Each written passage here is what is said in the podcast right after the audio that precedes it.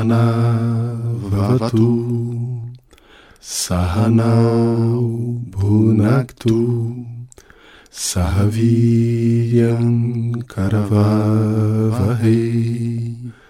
Tejasvinavadhi Tamastuma Vidvishavahe Om Shanti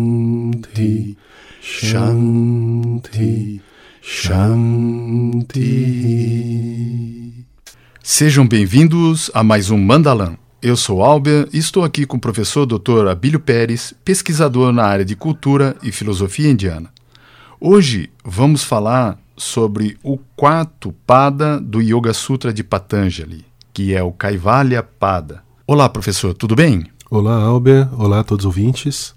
Professor, em relação ao Kaivalya Pada, que é o quarto pada, um dos mais sutis é, textos de filosofias indianas, uh, nós é tratado, segundo Patanjali, como sendo uma expansão de consciência onde são exploradas novas dimensões de vida.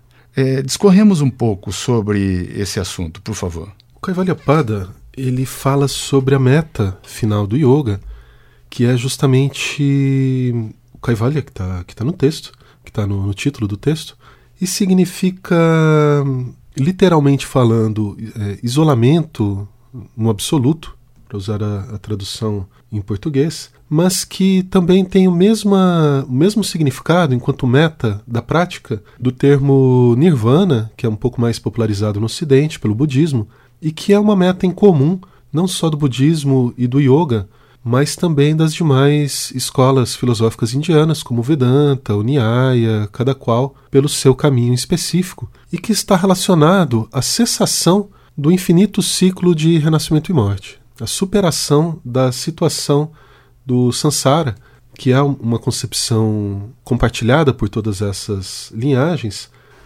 e que está relacionado à, à transmigração e que é vista não como algo positivo, como algo.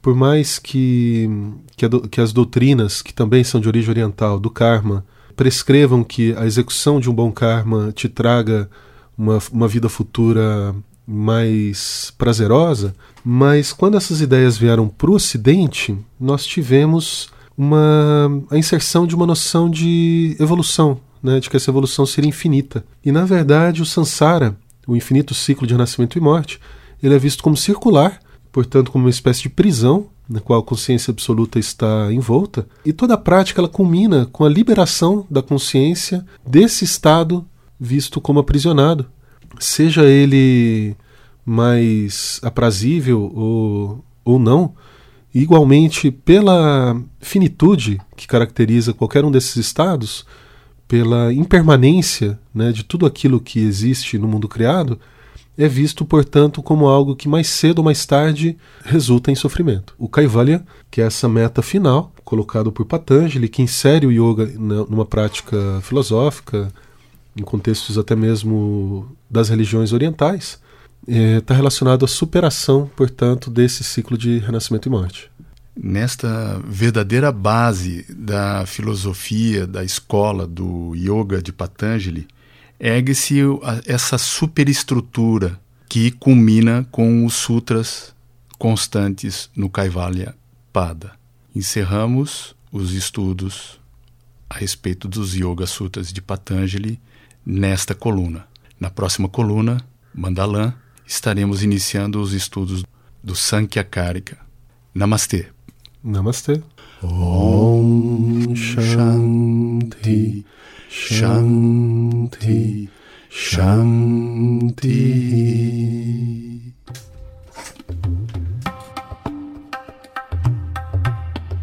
Coluna Mandalã Cultura e Filosofia Indiana.